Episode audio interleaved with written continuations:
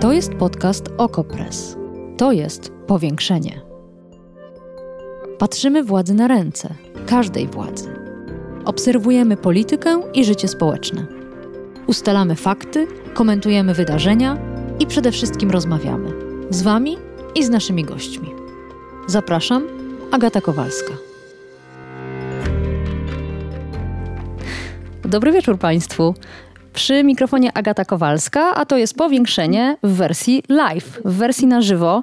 Zerkam w tym samym czasie do kamery, do Państwa, ale i tutaj do transmisji. Widzę, że jest już nas przeszło 500 osób. Dzień dobry, dobry wieczór wszystkim. E, cieszę się, że Państwo są z nami. Zaraz przedstawię naszych gości, e, a są Państwo nam bardzo potrzebni, bo dzisiaj pytań nie będę musiała ja zadawać nareszcie, tylko Państwo. Będziemy zajmować się szczepieniami, chorowaniem i e, prewencją, czyli tym wszystkim, co związane z koronawirusem i z epidemią w Polsce. A naszymi gośćmi są dziennikarze naukowi Okopres. Miłada Jędrysik i Sławomir Zagórski. To do nich mogą kierować Państwa pytania. Dobry wieczór. Dobry wieczór. E, od razu uprzedzę, że obydwoje mają dwie zalety i dwie wady. Zalety są takie, że znają się na swoim fachu, śledzą na bieżąco statystyki, analizy, prasę międzynarodową, naukową, słuchają ekspertów, słuchają lekarzy, słuchają też tego, co mówi ministerstwo. Natomiast e, ich drugą zaletą jest to, że jeśli czegoś nie wiedzą, to mówią o tym i mówią o tym głośno. Często nie wiedzą czegoś, ponieważ nikt z nas nie wie, nie znają odpowiedzi na wszystkie pytania. I o tym też dzisiaj będzie. Ja będę pytać o to, czego nie wiemy.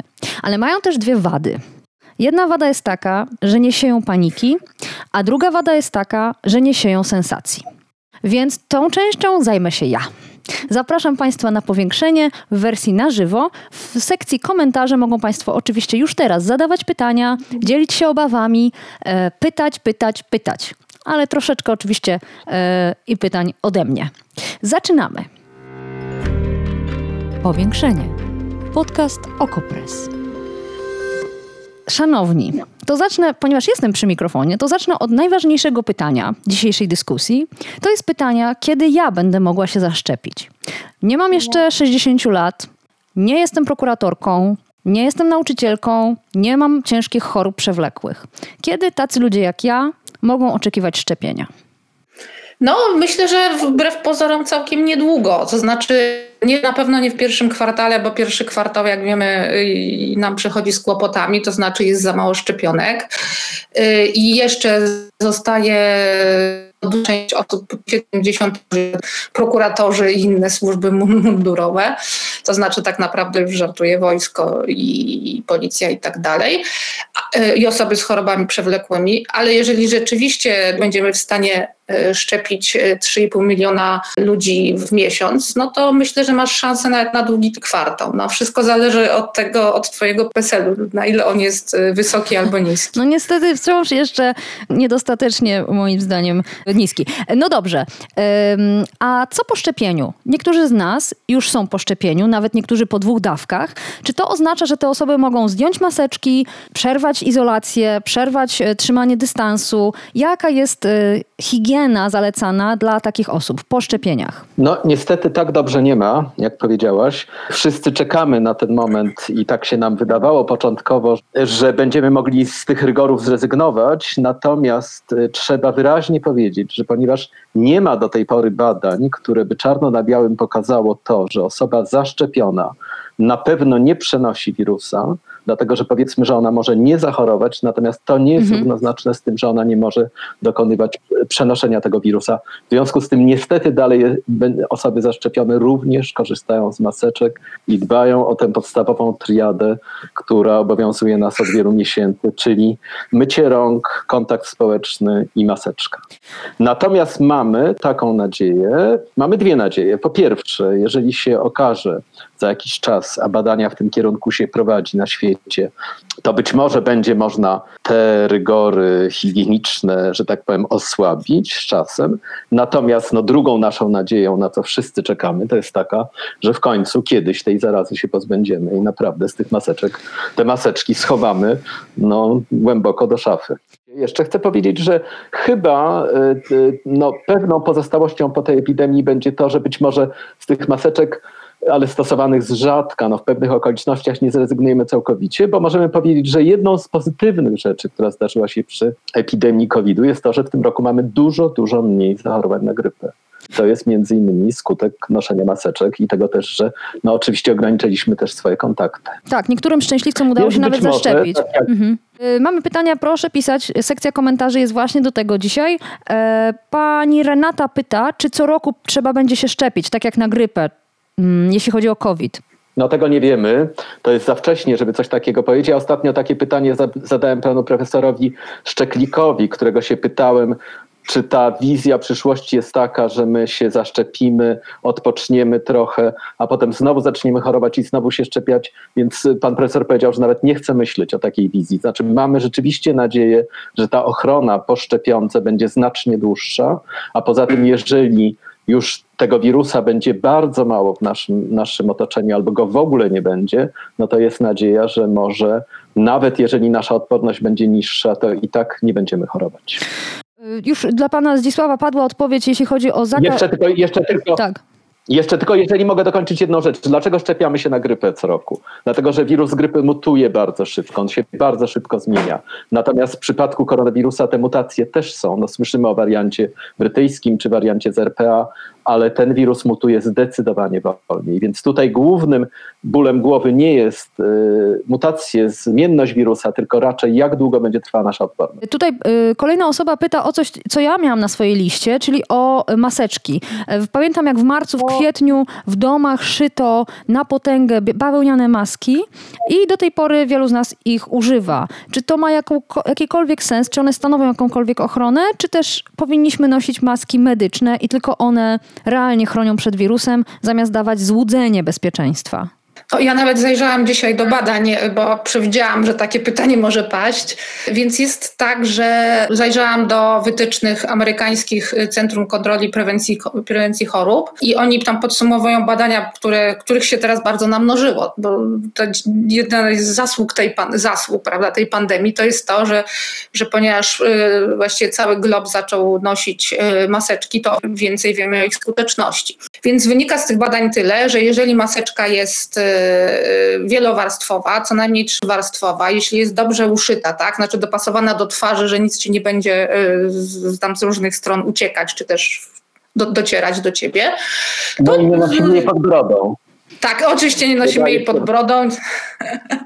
To y, ona, y, piszą, piszą te amerykańskie centra, że daje całkiem przyzwoitą ochronę. Mhm. Już tak nie wnikając tam w, w niuanse tych badań. Oczywiście te maseczki y, medyczne, które mają o wiele większy stopień y, ochrony, są jeszcze lepsze, ale na potrzeby, y, na potrzeby na nasze codzienne maseczki, maseczki płócienne, bawełniane wystarczą, pod warunkiem właśnie, że to będzie mocny splot, nie, nie jakieś dzianinowe, nie koronkowe. Ostatnio Kaja Godek nosiła, Promowała widziałam na, koronkę. na procesie, wynosiła taką koronkową. To nie, nie, absolutnie. A ja mam wrażenie... A, jeszcze teraz jest e, w Stanach Zjednoczonych jest teraz taka moda, ale właściwie chyba dobra moda, że nosi się dwie maseczki, tak? Na jednorazową maseczkę, a na nią maseczkę płócienną. I widziałam, że na przykład Kamala Harris taką nosi yy, i prezydent Biden tak nosi. I, I no to oczywiście w sposób naturalny też y, wspomaga y, ochronę. O, mam wrażenie, że jeden ze słuchaczy to ma moją listę pytań e, i ją kopiuje. Nie wiem, jak to jest możliwe, bo dokładnie pyta o to mm, teraz, o co ja chciałam, czyli e, na, jak często te maseczki powinniśmy zmieniać. Niektórzy noszą jedną cały dzień, albo wchodzą do sklepu, wychodzą, za chwilę wchodzą gdzie indziej i są wciąż w tej samej maseczce. Czy naukowcy cokolwiek tutaj zalecają, lekarze? No, prawdę mówiąc, nie bardzo właśnie na to pytanie potrafię odpowiedzieć. Ja myślę, że chyba zdroworozsądkowo trzeba do tego chyba podejść. No przede wszystkim, jeżeli ta, tak sobie wyobrażam, że ciężko chyba w jednej maseczce wytrzymać cały dzień. Y, Ja mm, akurat no, jestem w tak szczęśliwej sytuacji, że ponieważ mieszkam na wsi, więc i korzystam ze swojego ogrodu, do którego nie chodzę w maseczce. y, Maseczki używam raz na 10 dni, kiedy jadę po zakupy. Staram się te zakupy robić jak najrzadziej. No ale na przykład no, trzy dni temu byłem w Warszawie, dwa dni temu i siedziałem przez 4,5 godziny w jednej maseczce w o, centrum mm, takim zdrowia w Warszawie i prawdę mówiąc miałem już zupełnie dosyć. To była taka maseczka właśnie z filtrem medycznym, mhm. nie y, y, bawełniana, ale na przykład ja wiem, że no jak powiedzmy jestem dłużej w sklepie to i oddycham wilgotnym powietrzem, no to maseczka szybciej wilgotnieje.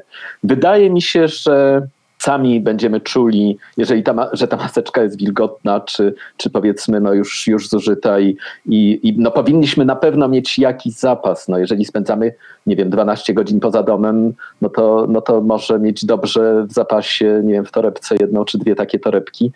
Poza tym no jeśli są to maseczki y, płócienne, no to też musimy pamiętać o odpowiednio częstym praniu ich, prawda, bo one są wielokrotnego użytku. Myślę, że zdrowy rozsądek tutaj jest potrzebny. Nie, przyznaję się, że nie czytałem badań i nie wiem, czy można maseczkę nosić 3 godziny, y, czy można nosić ją 5 godzin. Nie potrafię na to odpowiedzieć. Na pewno trzeba te bawełniane prać i to w wysokiej temperaturze. To y, wiemy i powinniśmy no to, to robić. Jasne. Widzę, że mamy bardzo dużo głosów osób, które brzmią mi jak antyszczepionkowcy wśród y, słuchających nas, więc mam nadzieję, że też znajdziemy chwilę na to, żeby odnieść się do tych, do tych kwestii, ale najpierw posłuchajmy kogoś, kto twierdzi, że mm, system działa, szczepień działa znakomicie. Tą osobą jest premier Morawiecki, który dzisiaj powiedział, że sposób dystrybucji szczepionek, jaki zorganizowaliśmy, dokładnie planując wszystko od października, pokazuje, że nasz model się sprawdza i że je, jeżeli tylko byśmy mieli dostępne dawki szczepionek, to naprawdę moglibyśmy szybciej szczepić. Czy rzeczywiście tak jest? Mamy za mało szczepionek, żeby szczepić szybciej. Tak, dzisiaj jesteśmy w takiej sytuacji, że gdybyśmy mieli więcej szczepionek, moglibyśmy szczepić szybciej. Natomiast dzisiaj y, ja nie miałem akurat okazji wysłuchać premiera, natomiast przeczytałem y, niedawno przed naszą audycją takie zdanie, że premier powiedział, że ponieważ mamy 6 tysięcy punktów szczepień i w każdym z nich można by wykonywać 60 szczepień dziennie, to zakładając, że te szczepienia odbywają się codziennie, łącznie z sobotami i niedzielami, pan premier wyliczył, że moglibyśmy szczepiać 10 milionów Polaków w ciągu jednego miesiąca. Dodał co prawda od razu, że Niektóre z tych punktów mogłyby więcej, a niektóre też nieliczne, tak zrozumiałem, mogłyby robić mniej. Otóż myślę, że pan premier tutaj no, y, wyraźnie jednak przedobrzył, dlatego że przypominam sobie moment, kiedy był tworzony program, Narodowy Program Szczepień i ogłoszono warunki dla punktów, które chcą się zgłosić. Powiedziano, że ten warunek to jest 180 szczepień tygodniowo, czyli odrzucając niedzielę to jest 30 osób szczepionych dziennie i proszę pamiętać, że wtedy się zgłosiło na to stosunkowo bardzo mało punktów. Były bardzo duże protesty, że to są zbyt wyśrubowane warunki i jest potem zdecydowanie złagodzono. Więc mnie się wydaje, że to, co w tej chwili od, było mówione od kilku tygodni, że my jesteśmy w stanie przy odpowiedniej ilości szczepionek zaszczepić 3 miliony ludzi w miesiącu, to jest akurat to, nie wiem, czy mi uda się ze mną zgodzić, ale to jest ok. Natomiast 10 milionów no, nie, myślę, nie, nie, to jest zdecydowanie za dużo. Nie wiem skąd Ale to momencik. Znaczy, to proszę, bo już, już padło, 60, a poza tym... Padło wiele liczb. Ja bym chciała to jeszcze raz e, podsumować. 60 szczepień dziennie, tak widzi to pan e, premier. My słyszeliśmy cały czas, że maksymalnie 30 szczepień dziennie wykonują punkty szczepień. To w końcu co je ogranicza? Liczba szczepionek czy logistyka? Miłada Jędrysik. Nie, te, teraz e, punkty szczepień, te powiedzmy małe punkty szczepień, nie szpitale, nie, nie stadion narodowy czy inne szpitale tymczasowe wykonują 30 szczepień tygodniowo, bo tak mało mamy szczepionek. I tutaj ogranicza przede wszystkim nawet nie logistyka, tylko y, brak szczepionek, ponieważ w pierwszym kwartale będziemy ich mieć tyle, że wystarczy do zaszczepienia 3 milionów osób pierwszą dawką, a 2,4 miliona osób drugą dawką szczepień, więc więc to jest rzeczywiście y, w tej chwili, w tej chwili mm, tak to zostało rozdysponowane, taki był pomysł ze strony mm, kancelarii premiera, żeby żeby równo do tych 6 tysięcy punktów y, y, te szczepionki szły, więc 30, rzeczywiście 30 dawek na tydzień to jest bardzo mało. Teraz już wchodzą też drugie dawki, więc prawdopodobnie, znaczy już, już wiele punktów, a to raczej szpitale jeszcze niż te małe punkty szczepią już drugą dawką, ale tak naprawdę przyspieszenia możemy się spodziewać dopiero od kwietnia. A dlaczego od kwietnia? No bo y, w kwietniu będzie drugi kwartał i przyjdą nowe, y, przyjdą zamówienia nowych szczepionek, tak? Y, to bo jeszcze... wtedy już... Tak? Mhm. Nie, nie. Ja chciałem tylko jeszcze dodać słówko do tych 60 osób szczepionych dziennie. Jeżeli wyobrazimy sobie mały punkt w gminie, w którym jest jedna, jeden lekarz plus jedna pielęgniarka plus osoba jeszcze, która to koordynuje, pełni taką rolę administracyjną, zapisuje, pomaga przy tym, to biorąc pod uwagę, że każda osoba po szczepieniu musi 15 minut odczekać, a oprócz tego każdą z tych osób jednak lekarz musi zakwalifikować do szczepienia, czyli jednak zrobić krótkie badanie przed, to mniej więcej na każdą osobę idzie około 10-15 minut. No więc teraz wyobraźmy sobie, że w takim razie szczepiamy około 4-5 osób na godzinę, no to po 8 godzinach mamy szczepionych 40 osób, ale nie wychodząc y, na, y, no nie wiem, do ubikacji, ani nie jedząc nic, więc tak naprawdę tych 30 osób dziennie to jest to, co można zrobić. Mm -hmm. Także ja myślę, że nie wiem skąd, dlaczego premier użył dzisiaj takiej liczby. Myślę, że dobrze jest powiedzieć, że dzisiaj mamy zdecydowanie mało szczepionek, czekamy na więcej. Jeżeli, jeżeli będzie więcej, to dopiero wtedy przekonamy się, na ile naszych 6 tysięcy punktów rzeczywiście jest wydolnych. E, ja cały czas widzę. Ja że... jeszcze dodam, bo otworzyłam sobie ściągę. E, mhm. Mogę? Tak, tak, proszę. Ściągę proszę. sobie otworzyłam z kancelarii premiera. E, bo pytałaś, dlaczego, co się zmieni w drugim kwartale. W pierwszym kwartale mamy Pfizera, dosyć dużo mało moderny i będziemy mieć około pół miliona AstraZeneca, która już może w przyszłym tygodniu będzie dostępna i, i będzie, zostaną zaczęte, y, zaczną się szczepienia nauczycieli. Natomiast w drugim kwartale, oprócz tych trzech szczepionek, y, powinien dojść jeszcze Johnson Johnson, który już skończył trzecią fazę badań klinicznych i, i czekamy na dopuszczenie do, do, do użycia przez Europejską Agencję Leków.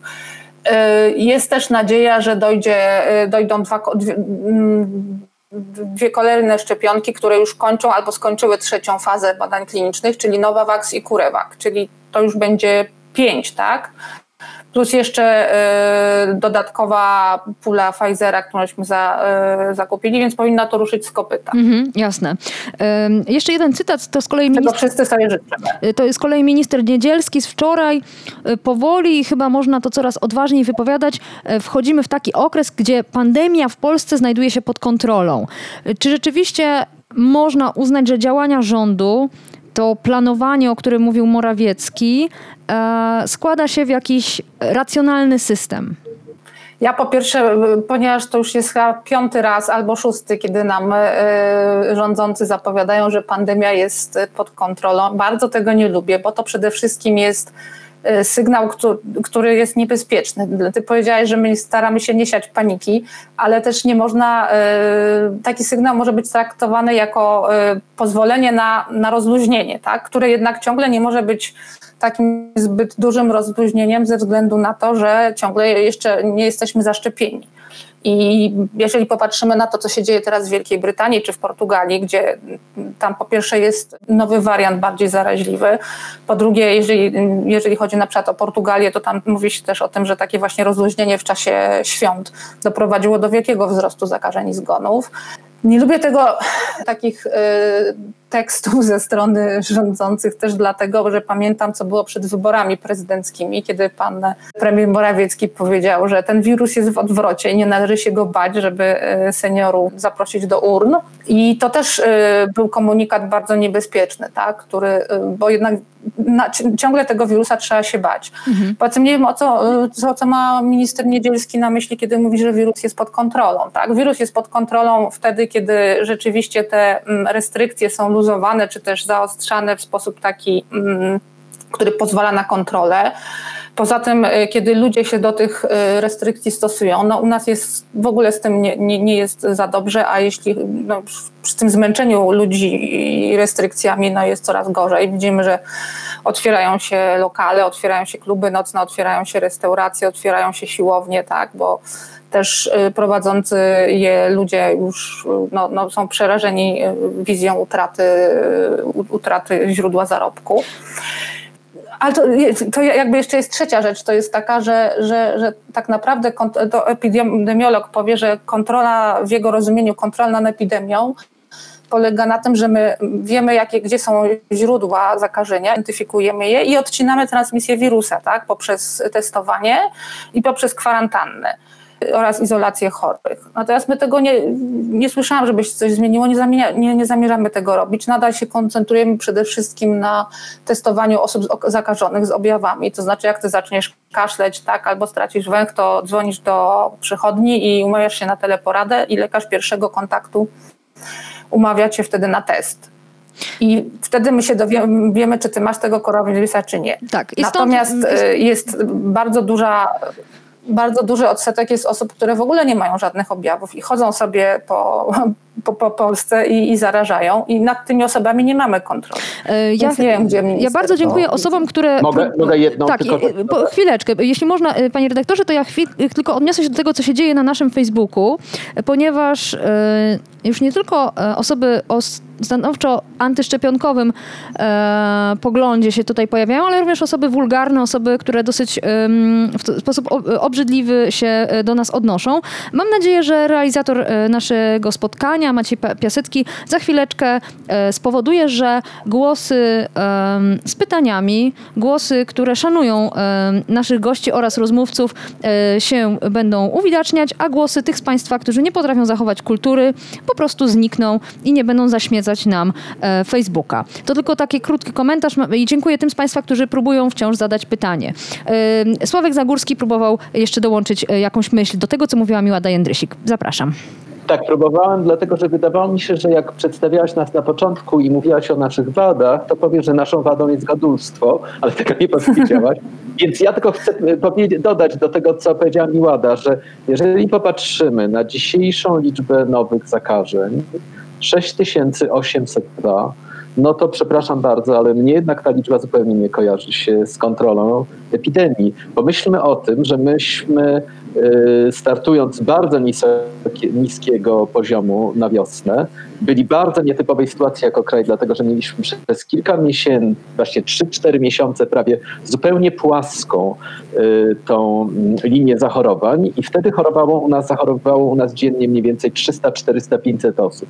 I myśmy, jednak, myśmy się jednak tym denerwowali, więc proszę mhm. tylko zauważyć, jak szybko się przyzwyczajamy do złego i jak żeśmy, że tak powiem, no przyzwyczaili się do tego, że umiera dziennie 250 Tak, ta liczba osób. przestała cokolwiek 100, znaczyć. 180. Pani Ewa pyta, e, w jaki sposób system miałby rozpoznać, że ktoś jest e, chory na chorobę przewlekłą, która e, pozwala mu skorzystać z wcześniejszego szczepienia, z wcześniejszej kolejki, skoro dopiero tuż przed wizytą lekarz przeprowadza rozmowę z pacjentem i pyta go o różne schorzenia. Więc w jaki sposób osoby ciężko chore, przewlekle chore, które miałyby się załapać do tej pierwszej grupy, mają dać znać systemowi, że to przecież o nie chodzi?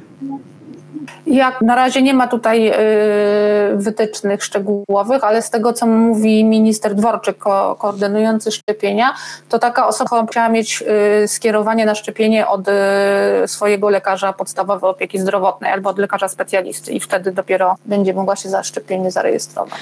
I mamy... Znaczy ja myślę, że to mhm. się będzie też poprawiało w Polsce i już się poprawia, tylko chcę powiedzieć, no bo jednak coraz bardziej informatyzuje się nasza ochrona zdrowia. Wystarczy no, popatrzeć, ile dostajemy recept teraz. W związku z tym y, powiedzmy szut oka nawet lekarza, który kwalifikuje do szczepień, kto jakie leki bierze, no, potrafi też, y, że tak powiem, się w tym rozeznać.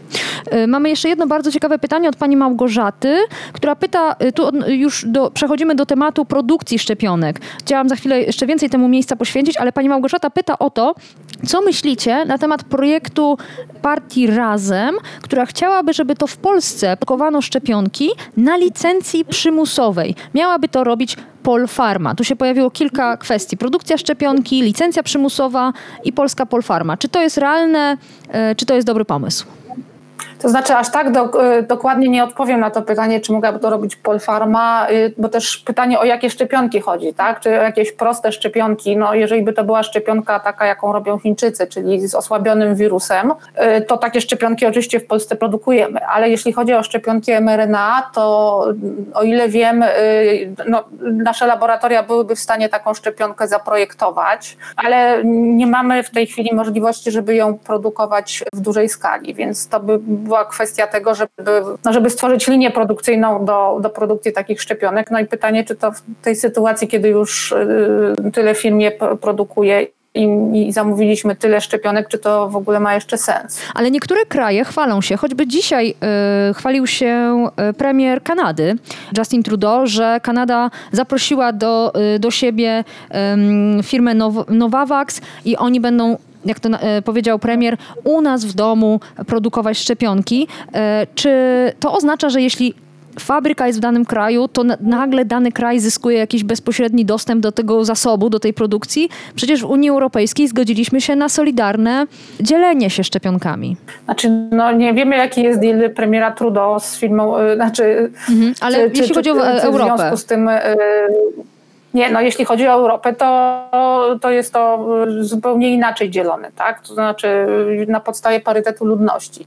Czyli jakby Unia e, zawiera umowy ramowe z kolejnymi producentami szczepionek, a potem każdy może, jeżeli powiedzmy mamy bierzemy 200 milionów od Pfizera, no teraz to już jest nawet, e, to jest trzy razy więcej e, na całą Unię, to, to Polska dostaje 8, około 8,5%, tak? Zgodnie z parytetem. Może, może zakupić 8,5% zgodnie z parytetem ludności. Ale, bo ja to nie ma wpływu na to, nie Ale... ma na to wpływu, gdzie te szczepionki no to, są produkowane. To po co tak? ta Polfarma firma miałaby to, już użyjmy tego przykładu, miałaby to produkować, skoro inni robią to szybciej, lepiej, po co ten wysiłek, skoro i tak mielibyśmy zyskać na tym dokładnie tyle samo, co do tej pory, proporcjonalnie. Znaczy wiesz, no ja mi się wydaje, że to można, możemy mówić o jakichś procesach, które miałyby zajść na przykład w 2022 roku, tak? Właśnie, no nie teraz. okazało, że szczepionkę musimy faktycznie Dokładnie. dać, brać Jasne. przez najbliższych parę lat, to być może wtedy na pewno opłaca się rozszerzać y, produkcję tych szczepionek. Mhm, Natomiast jasne. to, że na przykład w tej chwili wielki, y, prawda, no miejsce, gdzie Pfizer produkuje w Europie szczepionki w Belgii, to nie oznacza, że Belgia dostanie tych szczepionek szczepionek dużo więcej y, mhm. niż inne kraje. Ja myślę, że to, że w Europie, w Unii obowiązuje ten parytet ludności, to ja poczytuję to za wielki sukces Unii Europejskiej. Bo można ewentualnie krytykować y, to, że może kraje Europy, y, że tak powiem, wszystkie walczyły z wirusem trochę na własną rękę. Był zresztą taki apel międzynarodowy który publikowaliśmy o Kopres, że no, powinny niektóre akcje może być bardziej jeszcze, że tak powiem, robione wspólnie, ale jeśli chodzi o zakup szczepionek, wydaje mi się, że Unia tutaj fantastycznie zdała egzamin. No Także... tym bardziej, że nie jesteśmy jakimś naj, najmocniejszym e, krajem e, Unii Europejskiej, jeśli chodzi o zasoby i siłę przebicia na polityczną także, więc wyobraźmy sobie, co by było, gdyby nie było tych solidarnościowych zakupów. No, Pani... To jednak ci najwięksi, najbogatsi by mm -hmm. kupili najszybciej. Pani Maria pisała... Jeszcze do... jedna rzecz, tak. którą chcę dodać, to jest pewnie... Zadaj, zadaj pytanie, Agata. Tak, pani, bo mamy sporo pytań, zaczęły spływać. Dziękuję tym z Państwa, którzy cierpliwie przeczekali troli, hejterów i po prostu swoje pytania cały czas przesyłają. Ja naprawdę na nie patrzę, więc proszę się starać nie przejmować tym... Uh tą grupą i e, spokojnie e, przesłać pytania. Pani Maria i później pani Maja pytają o to samo, czyli o AstraZenekę. Usłyszeliśmy, że jest ona słabszą szczepionką, gorszą szczepionką. Pani Maria napisała: Jestem nauczycielką. Wczoraj dowiedziałam się, że to moja grupa, grupa zawodowa dostanie tą gorszą szczepionkę AstraZeneki. Da, dała słowo gorszą w cudzysłowie. Nie wiem, ile w tym prawdy. Proszę o wyjaśnienie. Sławko, twój temat. Mój. Przede wszystkim trzeba powiedzieć tak. Y, szczepionka AstraZeneca jest robiona na in, według innej technologii niż szczepionki, które weszły do Polski i do Unii Europejskiej jako pierwsze, czyli szczepionki Pfizera i Moderny. Natomiast y, chyba trudno jest użyć tutaj słowa gorsza. Y, jest mhm. to inna po prostu szczepionka, y, in, inaczej też przechowywana, trochę inaczej podawana. Natomiast możemy powiedzieć w ten sposób, że o ile szczepionka Pfizera i Moderny, mm, wszystkie też trzy rodzaje szczepionek przeszły bardzo dokładne badania trzech faz. Natomiast szczepionka Pfizera i Moderny miała te badania w znacznie większym zakresie. Szczepionka Pfizera została przebadana na 43 tysiącach y, osób w trzeciej fazie, Moderny około 30 tysięcy, natomiast AstraZeneca po prostu te badania objęły, jedno z tych badań objęło tylko 10,5 tysiąca badanych. Ale w związku z tym y, dlaczego to ma znaczenie? Zresztą podobnie jak i Pfizera i Moderna jest dalej jeszcze badana. To ma znaczenie, dlatego że jedno z tych badań, y, znaczy to, co jest na przykład istotne, to, że w, w badaniach y, szczepionki AstraZeneca wzięło stosunkowo bardzo niewiele Y, udziału osób starszych. I z tego też powodu na przykład Niemcy, jak również Polska, doszły do wniosku, że ponieważ nie wykazano jeszcze skuteczności tej szczepionki u osób starszych, żeby tą szczepionką szczepiać Oj, osoby młodsze. Ale to jest odpowiedź, nie, ale to jest odpowiedź na pytanie... Przeznaczyć to dla nauczycieli. Ale, to jest jedna rzecz. Ale zaraz, właśnie, bo wy, właśnie, wy, no właśnie bądźmy uczciwi, bo o gorszej szczepionce mówiło się nie dlatego, że nie można nią szczepić starszych osób, tylko dlatego, że jak firma podała, ma ona 50% skuteczność względem 90 paru, 60. nawet. Y, przepraszam, oczywiście, 60% y, skuteczności y, Pfizera i Moderny. O co chodzi w tym obniżonej skuteczności? Y, po pierwsze, trzeba się zastanowić, jakie rzeczy, że tak powiem, są badane w czasie tych testów. Mamy grupę kontrolną, która nie szczepia się, i mamy grupę badaną, która dostaje szczepionkę. I teraz te osoby, osoby, że tak powiem, jedne i drugie były, że tak powiem, narażone tak samo na szczepienie. I skuteczność tej, jednocześnie można było też obserwować, jakie są konsekwencje zachorowania w razie czego. Otóż szczepionka Pfizera i szczepionka Moderny, jeżeli mówimy o tej 90 czy 95% skuteczności, o tyle osób mniej zachorowało w grupie szczepionej. Natomiast y, wśród 10,5 tysiąca osób badanych szczepionki AstraZeneca, skuteczność jej, tak jak powiedziałyście, wyniosła niemal, niemal 60%, czyli 59,5%. Ale jednocześnie popatrzmy na ten drugi wynik, to znaczy, jakie były losy tych osób, które zachorowały. No bo no. to jest jeszcze istotne. Mhm. Otóż spośród osób szczepionych nikt nie wylądował w szpitalu. Natomiast spośród osób, y, które były niezaszczepione, doszło do hospitalizacji. W związku z tym to, co w tej chwili wyraźnie mówi producent, to jest to, że szczepionka AstraZeneca powoduje bardzo wysoką, wysokie zabezpieczenie przeciwko infekcji, która będzie miała symptomy. I tutaj y, właśnie dochodzimy do tego, o co pytałeś na początku, że, że osoby, które zabezpieczą się taką szczepionką AstraZeneca, powinny nosić maseczki, bo to, że one, nie że one powiedzmy nie będą miały symptomów, to nie, to nie znaczy, że one jednak nie mogą przenosić wirusa. Dzisiaj ukazało się takie badanie, które jeszcze nie zostało w tej chwili y, dokładnie przestudiowane przez ekspertów, ale napisał o nim Guardian, że Jedna dawka szczepionki AstraZeneca daje 76% zabezpieczenie przeciwko infekcji, która ma symptomy i ta, e, to zabezpieczenie trwa od 3 tygodni do 3 miesięcy. Związku z tym, y, jak widać, pojawiają się tutaj różne procenty, 76%, 59%. W przypadku AstraZeneca jeszcze jedna rzecz taka wyszła, no, dosyć zagadkowa, której nie do końca eksperci potrafią też wyjaśnić. Otóż wszystkie te trzy szczepionki uzyskujemy odporność po zrobieniu dopiero pełnej serii szczepienia składającej się z dwóch dawek. Otóż w przypadku AstraZeneca poprzez y, błąd w jednym badaniu podano w, w, drugiej dawce podano dwukrotnie mniejszą ilość tej szczepionki. Okazało się, że to podniosło jej bezpieczeństwo. W związku no z tym ten wariant, trzeba powiedzieć, że te, te wszystkie rzeczy są jeszcze badane. W związku z tym no, jest zrozumiały do pewnego stopnia obawa czy lęk osób, które gdyby mogły wybrać szczepionkę, no niestety wybrać jej nie możemy i chyba w żadnym kraju nie można wybrać, y, to wolałyby dostać szczepionkę Pfizera czy Moderny, szczepionkę mRNA niż szczepionkę y, AstraZeneca, no bo jest to zrozumiałe, że jeżeli mamy do wyboru 90% i 60% skuteczność, no to wolimy szczepionkę skuteczniejszą. I oczywiście osobną Ale, rozmową byłoby to, y, jak... No nie wiem, przytoczę na koniec... Mhm.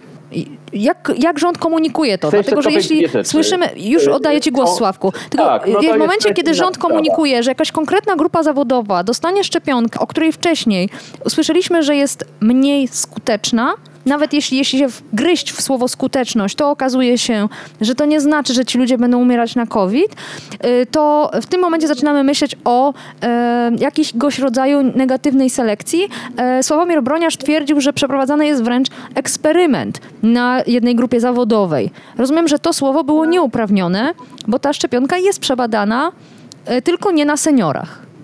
E, Słowim Rłoniarz tutaj zdecydowanie przesadził. Miłada zresztą napisała na ten temat tekst na naszych łamach. On został e, bardzo ostro skrytykowany przez środowisko naukowe, medyczne. On się zresztą później zaczął z tego wycofywać. Na pewno szczepienie nie jest eksperymentem. E, natomiast Y, jeszcze tylko chcę dodać dwie rzeczy dotyczące skuteczności szczepionka AstraZeneca. Y, uczestniczę mniej więcej co tydzień w takich webinariach znanego eksperta Pawła Grzesiowskiego, który y, szkoli lekarzy i pielęgniarki z całej Polski raz w tygodniu.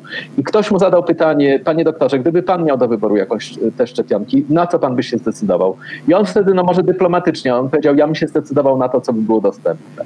No w tej chwili będzie dostępna szczepionka AstraZeneca, i w związku z tym myślę, że nauczyciele się tutaj niepotrzebnie niepokoją. I jeszcze jedno rzecz, jeszcze jedno słowo uspokojenia. Proszę wziąć pod uwagę, że to jest szczepionka, która jest używana w tej chwili w Anglii, w której jest bardzo trudna sytuacja. I to jest szczepionka, którą tam się stosuje masowo. Również w Irlandii. Irlandia w ogóle zdecydowała się głównie na zakup AstraZeneca i szczepia swoje społeczeństwo tą szczepionką.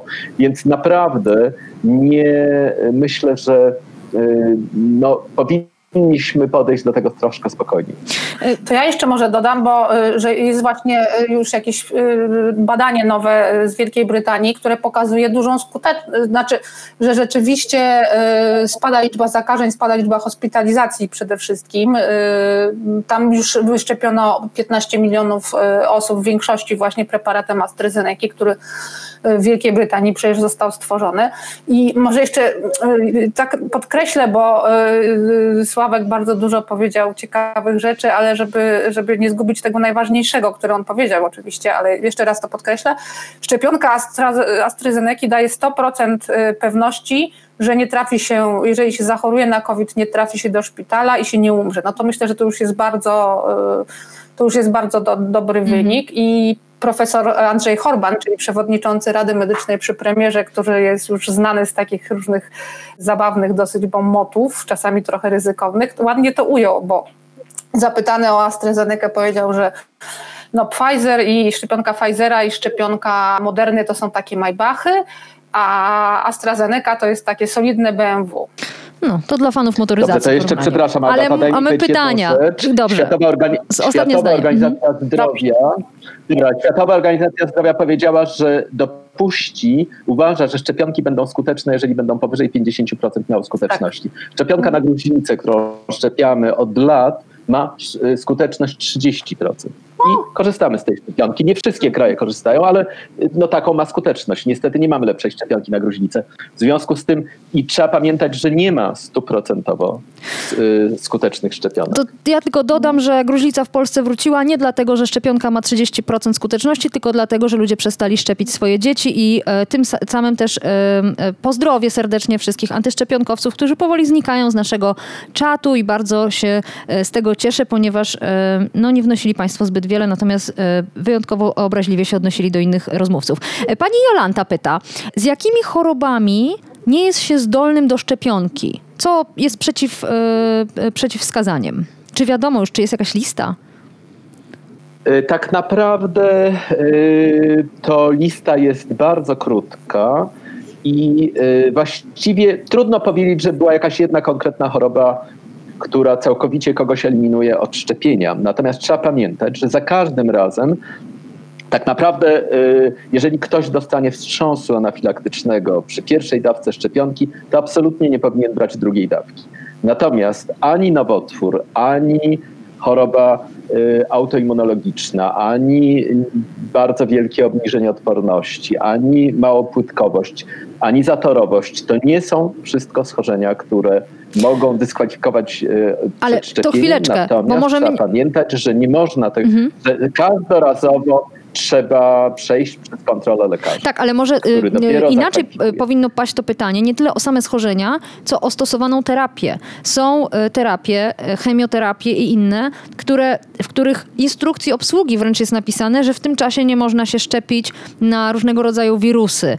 Czy tak jest rzeczywiście? Czy rzeczywiście na przykład pacjenci będący w tym momencie w chemioterapii absolutnie nie powinni jednocześnie obciążać się szczepionką? I już tłumaczę, szczepionka nie będzie dla tych ludzi obciążeniem. Mhm. Szczepionka niczego im, że tak powiem, złego nie zrobi, tylko problem polega na tym, że jeżeli oni są w trakcie chemioterapii, ta szczepionka po prostu w ogóle nie będzie skuteczna.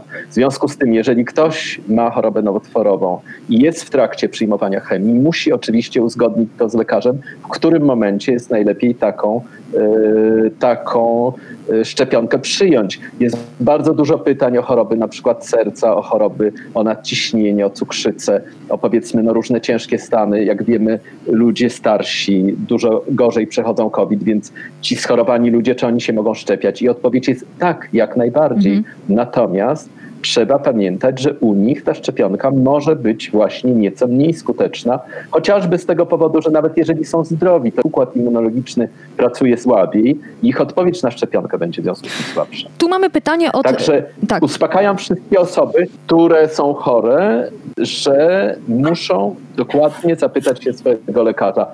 Mówi się, że nie, znaczy nie szczepiamy na pewno dzisiaj osób poniżej 18 roku życia, ale też z tego powodu, że nie ma badań i nie szczepiamy kobiet w ciąży i kobiet karmiących, ale też y, to się będzie zmieniać i są tu wyjątki, dlatego że są kobiety, które y, również jest, nie chcę może bardzo rozwijać tego wątku, ale ciąża nie jest też w tej chwili takim absolutnym, bezwzględnym przeciwwskazaniem do przyjęcia szczepionki. Tutaj mamy kontynuację pytania. Bardzo dziękuję Państwu, że Państwo nie tylko śledzą o co pytają inni, ale też odpowiedzi. Pan Marek pyta, no dobrze, to mamy osobę, która jest wykluczona ze szczepienia ze względu na swój wiek, ciążę, ze względu na przykład na kurację, to co wtedy z taką osobą? Jak ona ma się chronić? Czy w ogóle jak się ma odnieść do tej całej epidemicznej sytuacji? No, ta osoba jest skazana na to, żeby odczekać e, no, z maksymalnie z wielką ostrożnością, z kontaktami społecznymi, z zabezpieczeniem do czasu, kiedy my jako społeczeństwo osiągniemy e, tę odporność zbiorową. Mhm. I dlatego, przy, kiedykolwiek rozmawiamy o szczepionkach, trzeba pamiętać, że my nie szczepiamy się tylko dla siebie samych, tylko my również szczepiamy się dla innych. I to właśnie szczepiamy się dla tych ludzi, którzy nie mogą tej szczepionki przyjąć. A, y, właśnie. Dlatego, że gdyby mogli, no, no, no tak, to, to... No, to byliby w łatwiejszej sytuacji. Tak, a y, właśnie, bo padała taka liczba 70%, e, że odporność uzyskamy jako społeczeństwo, kiedy zaszczepi się 70%. E, wyście na portalu Okopres zajmowali się tą liczbą, tłumaczyli o jakie 70% chodzi i czy aby na pewno chodzi o 70% wszystkich ludzi żyjących w Polsce. Czy możemy do tego wrócić i to jeszcze raz wyjaśnić? Tak, znaczy to jest y, odsetek najczęściej podawany przez epidemiologów, tak? Który, którzy biorą pod uwagę mm, inne wirusy, inne epidemie i, i jakby dynamikę zachowania tego wirusa. Natomiast to znowu jak w przypadku bardzo wielu innych pytań, no musimy odpowiedzieć, że jeszcze tego nie wiemy, tak? To się okaże w praniu. To, tego się dowiemy, kiedy ta, mhm. Y, ta odporność nastąpi. To może być też różnie dla różnych krajów, prawda?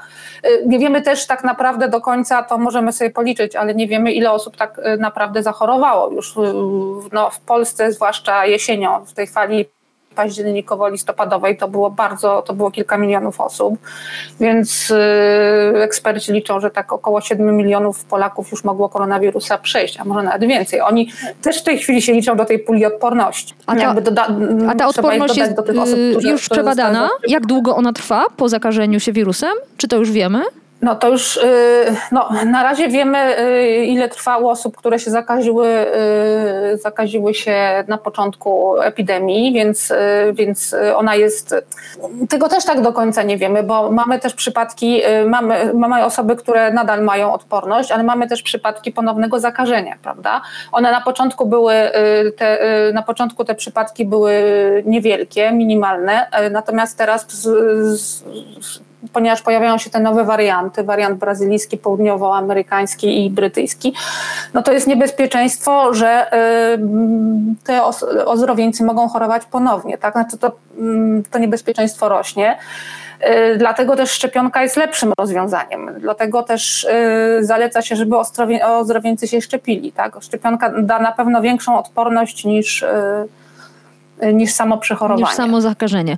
Szczepionka daje inną odporność niż choroba. Mówimy o, o takiej odporności po chorobie, po infekcyjnej, mówimy o odporności po szczepionce, a poza tym y, osoby, które chorują y, i które zwalczą wirusa, my niestety nie wiemy, jaką one mają y, ilość przeciwciał w sobie. Są osoby, które zwykle mówi się, że jeżeli ktoś przechorował ostro, to tych przeciwciał powinien mieć więcej. Natomiast my tego też dokładnie nie wiemy i właściwie w tej chwili nie ma wskazówki takiej, żeby ozdrowieńcy na przykład robili sobie badanie i w zależności od tego na przykład decydowali się na szczepienie czy nie.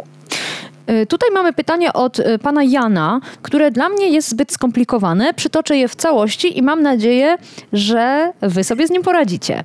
Chodzi o Izrael i ich e, doświadczenia. Za chwilę może troszeczkę dłużej powiemy o tym, co ten Izrael, e, czego dokonał i w jaki sposób, ale pan Jan pyta, i tu cytuję. Czy dane z Izraela z ostatnich dni dotyczące skuteczności szczepień, bodajże komimaty, udowadniają, że szczepienia mają wpływ na transmisję wirusa? Ja chyba też nie rozumiem tego pytania. A ja chyba rozumiem, Aha. Y, bo mnie się okay. wydaje, że panu Janowi chyba chodzi o to, że co nas też, co mnie na przykład trochę niepokoi, że Izrael jest tym krajem, który przoduje w ilości szczepień, że zaszczepił już taką dużą połowę swojej populacji, a niestety zakażenia dalej Tak, w związku z tym zastanawiamy się, znaczy już w tej chwili ilość zakażeń spada, ale Wydaje mi się, że chyba eksperci e, liczyli na to, e, że jakby ta, e, to zmniejszenie ilości zakażeń po już nawet podaniu pierwszej dawki szczepionki będzie szybsze po prostu. -hmm. W związku z tym możemy się zastanawiać, czy osoby, które zostały zaszczepione, y, być może one, one już wytwarzają, że tak powiem, ich organizm powoli produkuje y, dwie rodzaje odpowiedzi immunologicznej, żeby się zabezpieczyć przed infekcją, ale to nie znaczy, że nie mogły się zakazić bezpośrednio przed szczepieniem albo zaraz jeszcze po szczepieniu, kiedy tych przeciwciał jest mało i one mogą dalej, że tak powiem, przekazywać tego wirusa mm. innym. Ale ja myślę, że, że Izrael bardzo szybko się z tym upara, zwłaszcza, że również prowadził ostry lockdown, prawda, bardzo kontroluje, y, bo no to jest jednak mniejsze społeczeństwo, więc ja myślę, że to będzie dosyć szybko do opanowania.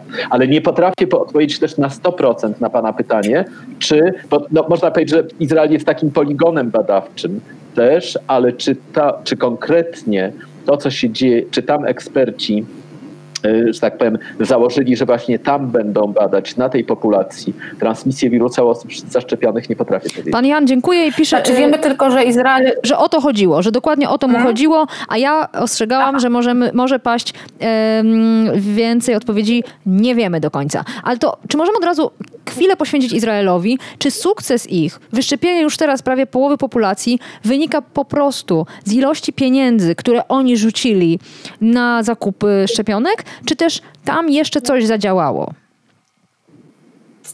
to, co jest ważne, Izrael ponad połowę populacji wyszczepił pierwszą dawką, y, natomiast y, jak ostatnio zaglądałam na stronę Our World in Data, gdzie, gdzie są bardzo dokładne y, statystyki prowadzone, to obie dawki otrzymało na razie około 10% populacji Izraela, więc to jest za mało, żeby mówić o, mhm.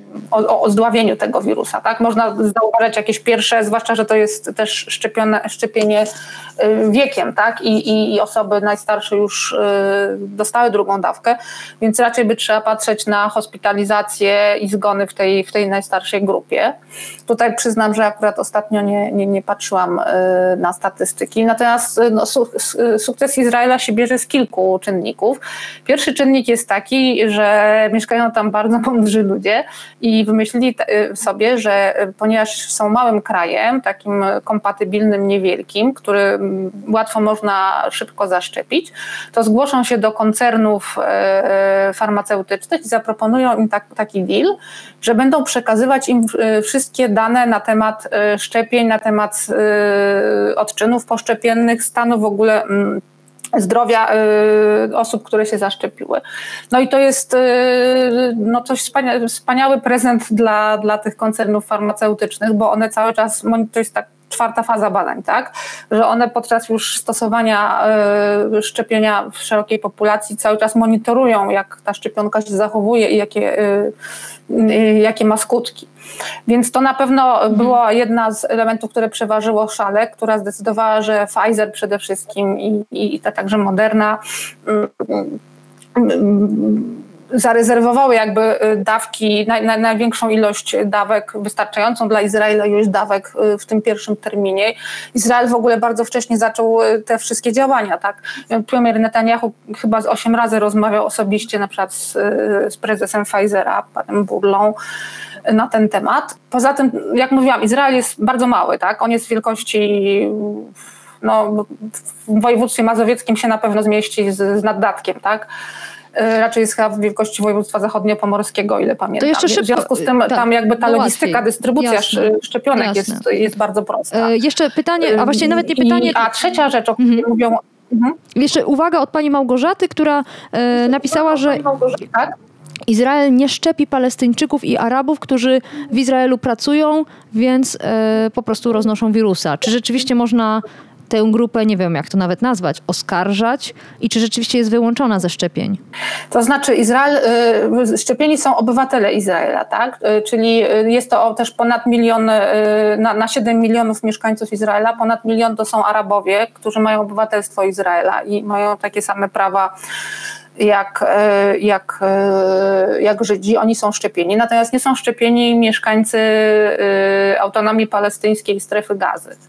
I tutaj to oczywiście jest wielka kontrowersja, dlatego że organizacje broniące praw człowieka uważają, że de facto mm, Izrael właściwie zachowuje się jak mocarstwo, mocarstwo o, państwo okupacyjne na tych terytoriach i w związku z tym zgodnie z konwencjami y, międzynarodowymi powinien zadbać o zdrowie również tej populacji. Hmm. Izrael no jakby nie ma zamiaru tego robić w tej chwili. Y, rzeczywiście jest tak, że, że, że setki tysięcy Palestyńczyków pracują na, y, pracują na mm, pracują w Izraelu, codziennie do tego Izraela dojeżdżają do pracy. Yy, natomiast no, jeżeli bardzo duża, duży odsetek populacji obywateli Izraela się zaszczepi, no to myślę, że i tak tą odporność zbiorowiskową yy, sam Izrael osiągnie. No a Palestyńczycy muszą czekać na, na szczepionki z puli takiej właśnie dla państw biedniejszych mhm. niestety. Pani y, Ania y, napisała, bardzo dziękuję Pani Aniu za ten głos, że ona nie chce się szczepić, ale boi się, y, że później nie przyjmie jej żaden lekarz, bo będzie wiadomo, że nie została zaszczepiona. Jak możemy się odnieść do, takiego, do takiej obawy? No myślę, że to jest Myślę, że to jest nieuzasadniona obawa, to znaczy bardzo namawiamy panią na szczepienie, ale nie z tego powodu, że nie przyjmie panią lekarz. Lekarz panią przyjmie. Lekarze na szczęście ba baliśmy się troszkę na początku, dlatego że lekarze też podeszli w Polsce z pewną rezerwą do tej szczepionki, ale na szczęście y, ta grupa jednak szczepia się bardzo w tej chwili y, no, jednomyślnie. W związku z tym lekarze będą zabezpieczeni y, mhm. i y, nie ryzykuje pani tym, że pani nie dostanie się do lekarza. Natomiast proszę pamiętać, że nawet jeżeli pani jest młodą osobą, to nie ma pani gwarancji, że jeżeli pani tego wirusa złapie, że zachoruje pani łagodnie. A poza tym jeszcze jest jedna rzecz taka, no mówimy, że nie straszymy, ale to, co na nas samych robi wrażenie, to jest to, że y, są ludzie, którzy przechodzą bardzo łagodnie samą infekcję, ale niestety potem zmagają się z różnymi konsekwencjami. Na przykład nie mogą spać, mają kłopoty z pamięcią, mają różne dolegliwości neurologiczne, czasami nawet nie, wręcz mają, wpadają w jakąś psychozę, mimo tego, że nigdy wcześniej nie mieli tego typu kłopotów. W związku z tym ten wirus jest naprawdę niebezpiecznym, wielokierunkowym zarazkiem. Jeżeli mamy, jeżeli nauka wymyśliła coś, dzięki czemu możemy się przed nim zabezpieczyć, a ryzyko przyjęcia tej szczepionki jest naprawdę głównie takie, że przez parę godzin poboli nas ramię, no to ja myślę, że naprawdę ważąc te korzyści, korzyści i ryzyko, mhm. Y, no, no nie wiem, ja nie miałem ani chwili wątpliwości. Ja bym chciała... Pięknie Sławek powiedział, jeszcze dodam, że tak. lekarz prawdopodobnie nie będzie rzeczywiście miał obiekcji, ale mogą być wprowadzone przez poszczególne państwa bardzo różne ograniczenia. Mogą na przykład nie, nie być wpuszczane osoby y, nieszczepione, jeżeli nie mają negatywnego testu PCR. Mogą być niewpuszczane na podkłady samolotów takie osoby, jeśli nie mają negatywnego testu PCR robionego też te 48 godzin wcześniej, najpóźniej, prawda? Więc te tak, utrudnienia zostaną. Tak, ale tu mówisz troszkę o czym innym, dlatego że Światowa tak. Organizacja Zdrowia i wielu lekarzy podkreśla też, że jednak szczepienia wszędzie są dobrowolne, trzeba wziąć pod uwagę, no tak. żeby nie w żaden sposób jednak nie dyskryminować ludzi, którzy się nie szczepią. Natomiast, czyli ja bym nie powiedział, że nie wiem, jak kraje będą do tego podchodzić, ale czym innym jest jednak obowiązek wykonania testu PCR, a czym innym jest zaświadczenie o szczepieniu. Ja myślę, że mhm. będą kraje, które w dalszym ciągu będą y, wymagały szczepie- y, zrobienia testu, żeby wjechać przynajmniej przez najbliższe miesiące na pewno. Natomiast myślę, że mimo tego, że my dostaniemy zaświadczenie o wykonaniu szczepionki, to ja mam nadzieję, że to zaświadczenie nie będzie w żaden sposób dyskryminować osób niezaszczepionych. A jeszcze Brak chcia... tego zaświadczenia. Jeszcze chciałam... No już teraz rząd powiedział, że jeszcze skończę, że, że, że, już teraz osoby, które się zaszczepiły, są zwolnione na przykład z kwarantanny, tak? I, i, i z tych limitów, które mamy w, w gospodarstwach domowych przestrzegać, tak? Yy, spotkań, więc myślę, że no jednak niestety tak będzie. To nie będzie jakaś straszliwa dyskryminacja, ale będzie yy, jakby status yy, osoby zaszczepionej będzie inny niż osoby niezaszczepionej. Pan Marek równo ze mną właściwie chcę zadać podobne pytanie. Pan Marek pyta, um, że rozmowa jest o szczepionkach i w ogóle mówi się o szczepionkach, pracuje się nad szczepionkami, a gdzie jest lekarstwo? A ja rzeczywiście przed naszą rozmową przypomniałam sobie, jak pewna firma medyczna z Lublina chwaliła się jesienią, że jest e, bardzo zaawansowana w pracach nad lekarstwem na koronawirusa, czy lekarstwem na COVID i osiągnęła na pewno sukces finansowy tego samego dnia na, na giełdzie, ale czy rzeczywiście coś konkretnego opracowano? No ja na ten temat robiłem ostatnio bardzo długą rozmowę z panem profesorem Wojciechem Szczeklikiem, który śledzi od wielu miesięcy bardzo dokładnie badania, zresztą sam leczy na oddziale intensywnej terapii pacjentów covidowych. W tej chwili od kilku dni nie leczy, ponieważ na szczęście tych pacjentów było mniej, więc swój oddział mógł zamknąć i zająć się intensywną terapią, ale osób, które nie są zakażone wirusem. No więc o ile, tak, o ile, szczepi, o ile szczepionka jest tutaj no, gigantycznym sukcesem naukowym i naprawdę tutaj nikt nie ma wątpliwości z ekspertów na ten temat, o tyle z lekarstwem w dalszym ciągu jesteśmy w lesie. To znaczy my, y, tak jak pan profesor Szczeklik powiedział, jest oczywiście szereg badań, które no mają, budzą jakieś nadzieje nad przeciwciałami monoklonalnymi, na przykład nad powiedzmy no, y, niektórymi preparatami takimi jak kolchicyna, ale tak naprawdę jedynym lekiem, który wyraźnie poprawia rokowanie pacjentów, którzy już są ciężko chorzy,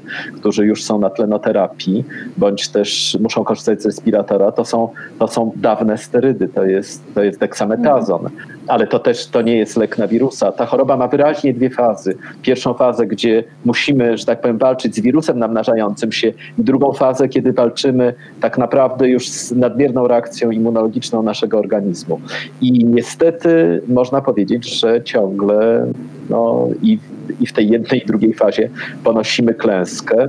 Aczkolwiek pan profesor też mówił, że to nie znaczy, że musimy zarzucić te badania i żeby ich nie kontynuować. Lekarstwo, o którym wspomniałaś i polską firmę chodziło o Socze, y, to o, o Soczem jest związane bardzo było duże nadzieje. Na razie wygląda na to, że niestety ostatnie badanie z Anglii wykazuje, że osocze niestety nie y, zmniejsza śmiertelności, nie poprawia rokowania ciężko chorych na COVID. Wygląda na to, że osocze może działać tylko na określoną grupę pacjentów, głównie starszych i tylko na początku choroby. Badania jeszcze trwają. Wcześniej wykrytej. Proszę Państwa, musimy kończyć, a widzę, że wciąż jeszcze spływają pytania, więc pewnie będzie trzeba zrobić jeszcze kiedyś drugi odcinek, a najciekawsze i najlepsze jest, najlepsza wiadomość jest taka, że e, wiele odpowiedzi znajdą Państwo po prostu na portalu OkoPress. Choćby wywiad z e, profesorem Szczeklikiem, o którym przed chwilą mówił e, Sławomir Zagórski, również analizy Miłady Jędrysik dotyczące tego, co się dzieje w Polsce, ale też na świecie i oczywiście dotyczące tego, jak firmy radzą sobie z tym e, wyzwaniem naukowym, wyzwaniem medycznym. E, Bardzo Państwu dziękuję za wszystkie pytania i za uważne słuchanie nas. E, Zachęcam do słuchania powiększenia również wtedy, kiedy nie jesteśmy na żywo. I oczywiście zapraszam jeszcze raz do czytania tekstów naszych gości oraz pozostałych dziennikarzy OKO.press. Naszymi gośćmi byli Myłada Jędrysik i Sławomir Zagórski, dziennikarze naukowi portalu OKO.press. Bardzo Wam dziękuję za całą godzinę i całe spotkanie. Dziękujemy. My też dziękujemy za cierpliwość i żeś nas grzecznie słuchała długich wypowiedzi. A Państwa zapraszam za tydzień o 19.30. Kolejne powiększenie live e, za tydzień. Powiększenie. Podcast Okopres. Prowadzenie Agata Kowalska. Podcast znajdziesz na stronie Okopres i w Twojej ulubionej aplikacji do podcastów. Redakcja Okopres działa od 2016 roku. Jesteśmy obywatelskim narzędziem kontroli władzy, obecnej i każdej następnej. Okopres utrzymuje się z Waszych darowizn. Wesprzyj nas, byśmy mogli działać dalej.